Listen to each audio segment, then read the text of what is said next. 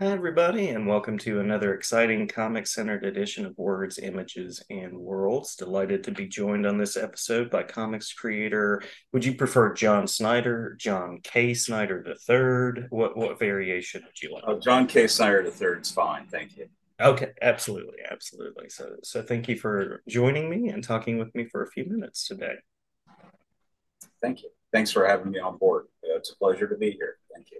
Yeah, pleasure to have you. I am enjoying the background. I was going to ask some questions about noir and things of that nature, and certainly getting the the noir vibe. But um, you you've worked on so many titles and so many um, collaborations. So I'll I'll just name a few, and I will not nearly touch them all. But of course, Grendel, um, Green Hornet. Uh, you have Doctor Midnight, um, classics adaptations like Doctor Jekyll and Mister Hyde. And I mean, Aliens. So many different ones that you've worked on. Uh, any particular favorites or positive experiences that I just left out of that quick rundown? Well, uh, well, you know, I enjoy everything that I've worked on, and uh, uh so they're all kind of my favorites. But uh, but you know, one uh, recent project uh, that's near and dear to me is the uh, adaptation of uh, Lawrence Block's uh, Eight Million Ways to Die, featuring uh, Detective Matthew Scudder, mm-hmm. which I did some time ago. That just and that was a big favorite. Um, but yeah, they're all they're all my favorites, really. Wonderful. And I see the adaptation cover over your shoulder right there. So right. Yeah, and I just recent actually I just recently did uh, interior illustrations for uh, the Continental Op. Uh, Dashiell Hammett's uh, character, uh, a collection of short stories that I did the interior illustrations for uh, from Clover Press, and that was a great experience too. Wonderful, wonderful. Um, so, what initially drew you into comics as a way of telling the stories that you wanted to share? Well, um, you know, as a kid, uh, I just immediately was drawn into comics. I think uh, some of the earliest photos of me, I mean, I think I was holding comics like along with learning how to walk. I mean, they're, I just, uh, I just immediately latched onto it. Uh, I think that I've just always loved uh, stories and uh, storytelling, and I think that immediately appealed to me as a kid. Um, and all throughout my childhood. Uh, you know, I loved reading uh, prose as well, but uh, I was always fascinated by by storytelling through images, uh, movies, uh, just uh, just the whole aspect of of being able to tell something visually. And um, you know, even as a kid, I would try to draw comic stories like on notebook paper and try to tell stories, but as I got older, uh, in my late teens uh, and early 20s, uh, I got really interested in film and movies, but uh, mm-hmm. I really couldn't figure out how to um, cross into that genre. So um, I, at that time, uh, I had noticed the work of, like, say, Frank Miller uh, on Daredevil. Mm-hmm. And he was, to me, kind of bringing a new look uh, to the way comic stories can be told, but it was reminiscent of Will Eisner's uh, Spirit books, which I really enjoyed, uh, the reprints that Warren Magazine had done uh, when I was younger as well. But his work and some of the uh, alternative comic adventure uh, comics that were being done during that period, I felt was like a reinvigoration of different kinds of storytelling that was kind of outside the superhero genre Mm-hmm. And uh, that really appealed to me. So I kind of jumped back in and uh, got reinterested in doing comics uh, at that point. So. And I love that connection of film and comics. That's part of my reading history and fascination as well. So curious about. I know I know you've done science fiction, fantasy oriented material, but also curious about the draw that you have with uh, noir and mystery sort of genres?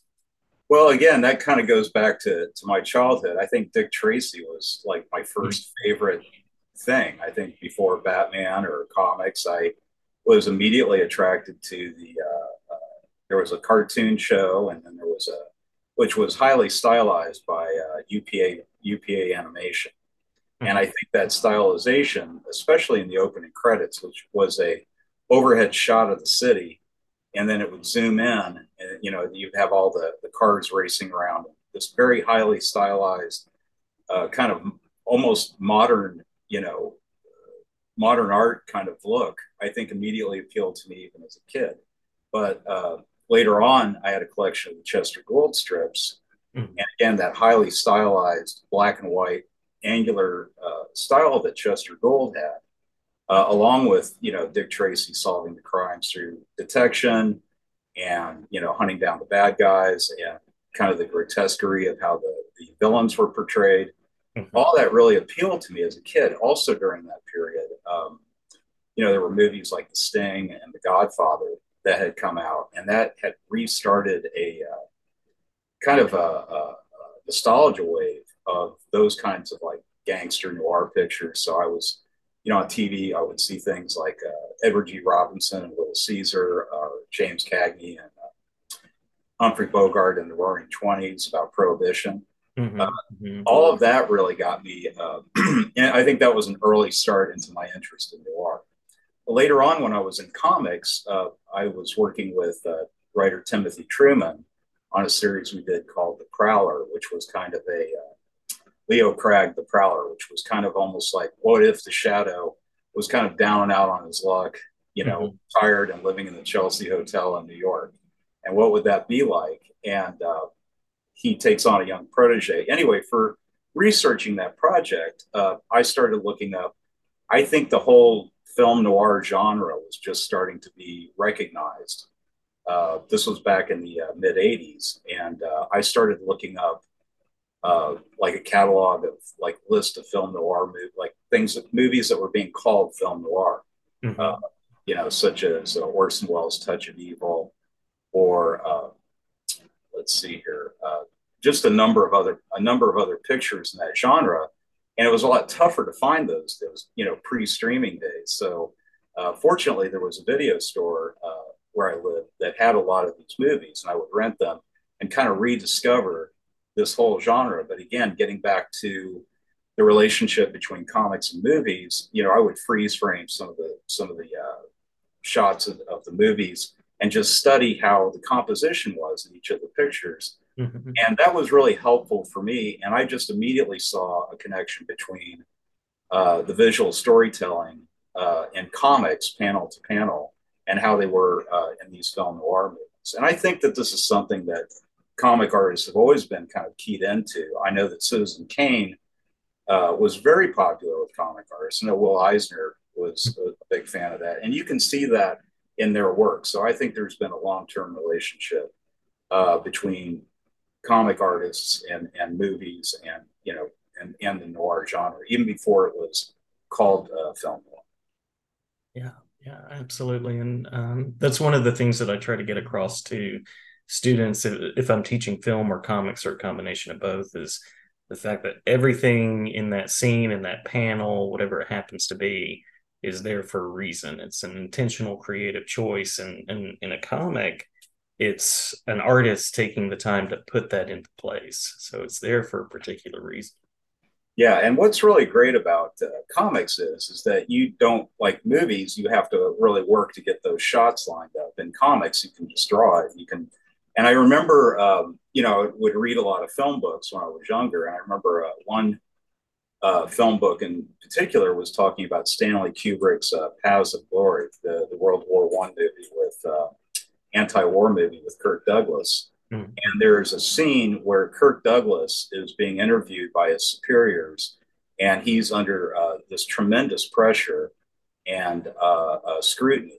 and the way that Kubrick set up the shot, and they had a still from this in the book, was uh, a shot from the table legs of the superior's desk. So the table leg is dominating, you know, one side of the screen, and then Kirk Douglas is like this big in the background. So it's it's you know it's a literal translation of the relationship between him and his superior in that particular situation and that was very instrumental to me and and like saying that okay if i set up a shot in a panel, you know, I can go to these extremes with an extreme foreground, extreme background, you know, to set up the relationship that the characters in or the relationship between uh, different characters. Mm-hmm. So all that stuff was very useful to me. And again, I think a lot of other comic artists have keyed into that as well. Yeah, yeah. Um, I'm going to insert a question here that wasn't on the list, so you can pass if you want or go into it. Um, just curious about as a creative what it's like to take the work of like Lawrence Block or um, Dashiell Hammett and decide what that's going to be like as part of the adapting process. Well, initially, it could be very uh, very intimidating. Actually, mm-hmm. you know, to work on something that's uh, so beautifully written and to try to take on that responsibility of translating. I ran into the same thing uh, translating uh, Dr. Jekyll and Mr. Hyde by Robert Louis Stevenson and and uh, and also uh, Joseph Conrad's Secret Agent. So, you know, you really want to try to get it right. So, uh, uh, I think that part of you has to detach and say you can do it. You know, you just have mm-hmm. to kind of go forward and um, you know give it your best shot.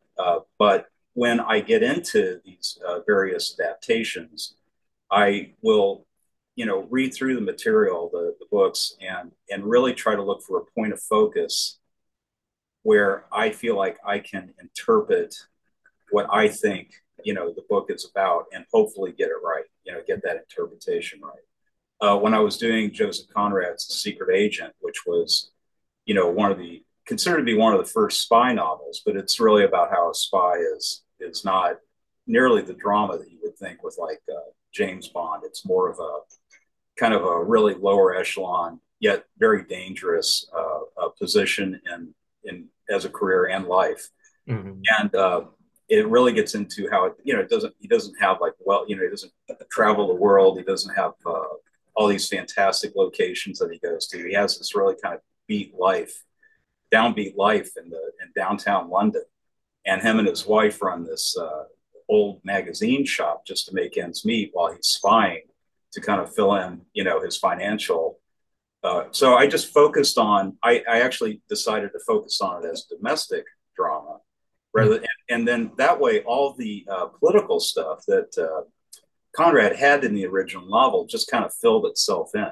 Mm-hmm. And I thought that that was a good direction to go with that. With uh, Lawrence Block's Eight Million Ways to Die, um, I found that uh, again, you know, this is uh, in the Matthew Scudder Detective series, and it was very clear to me that you know the the book title is a reference to the old Naked City movie and TV show. There are eight million stories in the in the Naked City. This is one of used to be the opening uh, monologue for it.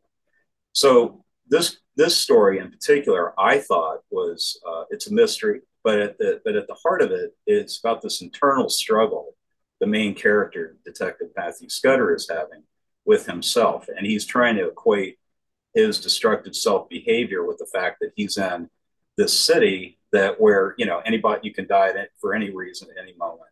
But he's not a, but he's kind of blocking out his own, his own behavior is really the most dangerous thing in his own life. Mm-hmm. And he's got to come to this realization uh, by the end of the novel but I also so I try to kind of focus on that the mystery was not only the actual mystery of the story, but the mystery within himself, and also that that it's very clear that New York City is in Block's books it's like a character. It's it's part of what the story is about, and it wasn't just um, the detectives' inner struggle. All the characters that he interviews along the way, they're all kind of trying to figure out, you know, their own internal issues. And I felt like that was kind of like a point of focus uh, for me to, to, to work on to do that adaptation as well. And, you know, I was really very happy that, you know, when I was finished with the adaptation, that the, uh, the writer Lawrence Block was really happy with the adaptation. So that was really great because he wasn't a big fan of graphic novels. So I was a little concerned, but uh, but not only was he happy with it, we ended up you know, doing some signings together in New York. So that was a really great, uh, that was really great. That made me feel like, you know, I must have gotten something right. So, so anyway, it's always a challenge, but, but I enjoy the challenge. I think it's a great challenge, you know, and, and it's, it's, it's a, it's almost like trying to figure out like a, a puzzle or a mystery within itself to figure out how to do those adaptations. But I, I love doing this sort of thing. I really do enjoy it. Yeah, yeah. And what a compliment to to have the author say, yes, this this works and it, it works well. Yeah, it It really was. Um, so with that sort of collaboration in mind, I usually like to ask about those positive experiences that you've had collaborating with folks in your career. And I think you've been mentioned maybe by Emily Witten or, or a few guests as someone who's also been a positive voice, positive uh, person in other people's careers as well. Oh, that's nice to hear. Thank you. Um, uh, I um, I've been really fortunate. I've worked with a lot of great writers in comics: uh, Timothy Truman, John Ostrander, and Kim Yale. Uh, Matt Wagner. I'm working with a great uh, uh, duo of writers right now, Nancy Holder and Alan Phillipson, on some projects, and, and uh, there are a whole lot of in between. Uh, Steve Seagle. I mean, just so many different writers that I've been very fortunate to work with, and and on the literary, you know, working with Lawrence Block was really fantastic. You know, as I mentioned, uh, that was an interesting collaboration because, you know, I really didn't uh, meet Lawrence or talk with Lawrence until after I'd finished the adaptation, you know, from, of his book and that's when we actually started communicating. However, I feel like the fact that I'm working on the book and, and adapting his work, it is a constant collaboration, whether I'm in contact with the writer or not. Um, so, you know, I've had a lot of really great experiences. And I was just thinking about this question that you had before uh, we started to talk. And uh, I was thinking that one interesting uh, collaboration that I had in my career that was a very uh, positive experience was I had a brief period of working with uh, uh, writer Harlan Ellison. Oh yeah, and uh, I uh, was I had uh, was working with editor Bob Schreck over at Dark Horse Comics on a Harlan Ellison. there was an adaptations of his short stories called Harlan Ellison's Dream Corridor, and uh, Bob connected me with doing a story for one of the, for one of the stories in this anthology series, and it was called Standing Room Only or SRO, and it was a story I think he had written in the early '60s, and it's about this kind of uh, New York uh, uh, hustler, huckster, showman that these aliens, these giant aliens, happen to land at Times Square, and he manages to figure out how to put them on his act, and it it turns really badly at the end, of course and it's it had very much of a Twilight Zone. It, it almost would have been like a great Twilight Zone episode. And the adaptation, the written part, was done by Steve Niles. And when I got the script from Steve, Steve had, you know, and this makes sense, had had updated it to modern day mm-hmm. at that time. And I felt like it just just seemed to me like I saw the story and I had this idea of doing the story in black and white, like an old Twilight Zone episode or old anthology show episode. And when the aliens showed up and started doing, they were performing, that they would appear in color. So it'd be like a, a kind of combination of the color, the aliens in color, and then and then the uh, black and white, kind of almost like an old TV show. And I asked if I could go ahead and do that, and uh, and my editor Bob uh, uh was uh, Bob Schreck was like, you know, I'll sure I'll you know I'll ask Harlan and and so I just figured, you know, that'll be the end of it, right? I'll just go ahead and start in and all that. Mm-hmm. So, um, so anyway, shortly after I made this request, I got a call early on a Sunday morning, and it was Harlan himself. and you know, give a little background on this. I was a huge fan of Harlan Ellison in my early twenties, late teens and early twenties. I thought he was a remarkable writer, and I actually really enjoyed a lot of you know getting back to Lawrence Block. I enjoyed a lot of his stories, his short stories about uh, you know inner city and crime and, and noir. And he had written a, a, a lot of these uh, stories have been collected in an edition called The Deadly Streets. Mm-hmm. And I was very, very fond of that book. I was always also very fond of the collection of short stories of his called The Beast That Shouted Love at the Heart of the World, which had stories like let's see along the scenic route which was like an early road warrior road road rage story and and uh, shattered like a glass goblin. Um, also the the lead story it also had a boy and his dog in it. So you know the idea of harlan actually calling me directly i was really stunned you know. Mm-hmm. and he he was just calling to ask you know why i wanted to set it in that time period and i explained it to him and he was like fine and I just, you know, I just couldn't kind of couldn't believe I'd never expected to hear from Harlan.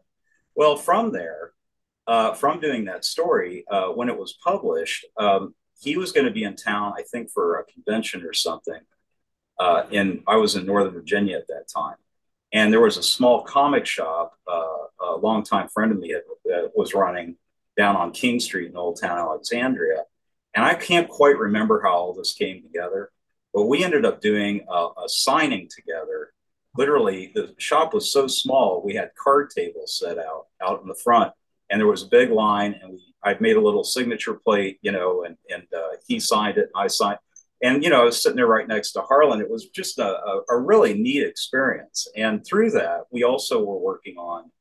I ended up working on a few covers for him, actually a couple of covers of uh, recollected hardcover uh, editions of his short stories. And the series was called uh, Edgeworks. And during all this period, Harlan would call me regularly and he would act as art director. And working on just the two covers that I worked on was almost like working on a, a graphic novel. I mean, the level of detail that Harlan would call up and suggestions. And I loved it.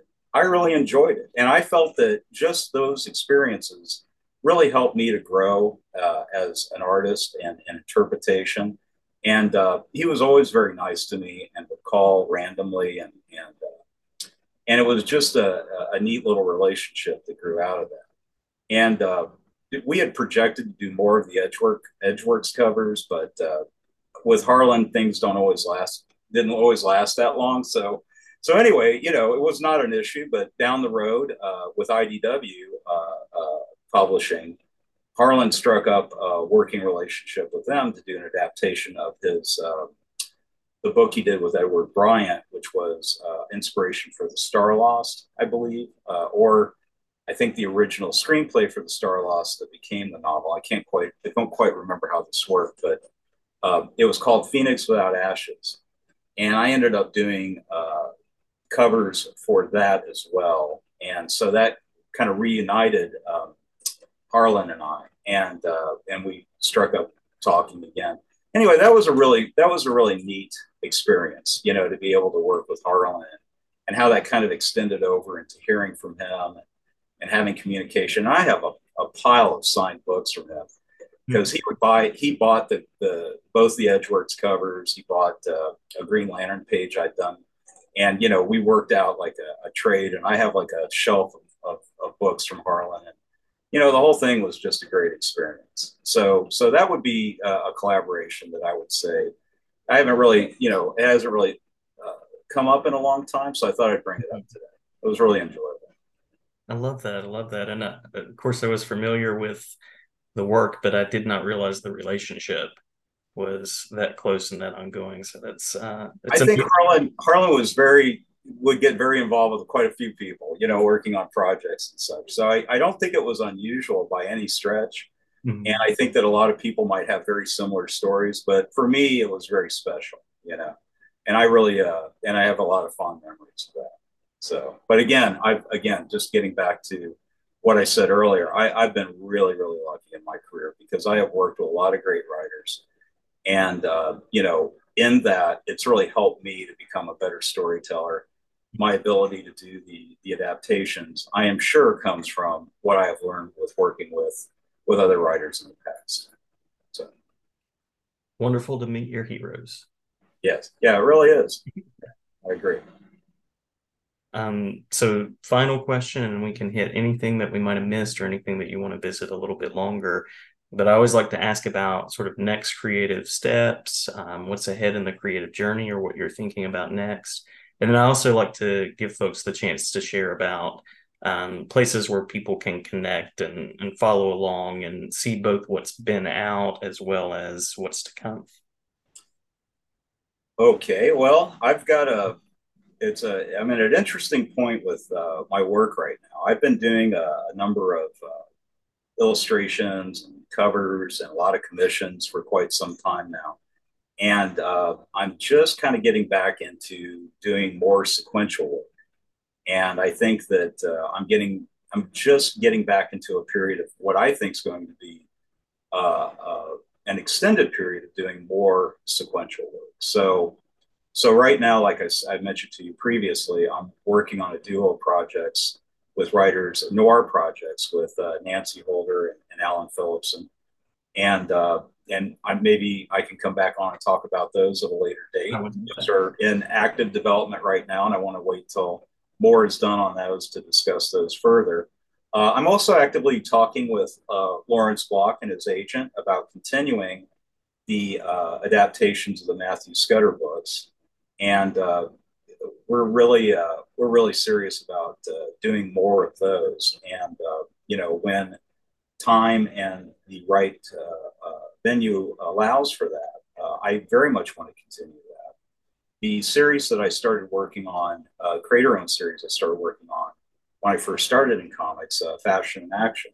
Mm-hmm. Uh, I'm also talking with a publisher about uh, doing a new edition of the original collected series with some new with a new story introducing some new characters and that leading into another new volume um, i'm at a point in my career where i feel like i would like to come full circle mm-hmm. and get and come back to what i started doing initially which is fashion in action i'm always open to do new adaptations uh, i have a few ideas for that beyond the block uh, book and um, with my with my personal work that I mentioned earlier, like the commissions and all that sort of thing, I'm starting to uh, uh, work with uh, uh comic uh, comic dealer, art buyer, uh, collector, comic grader, very well known, Steve Borock, and Steve's going to be representing me for uh, my future original art sales and commissions. And uh, I'm really looking forward to that because uh,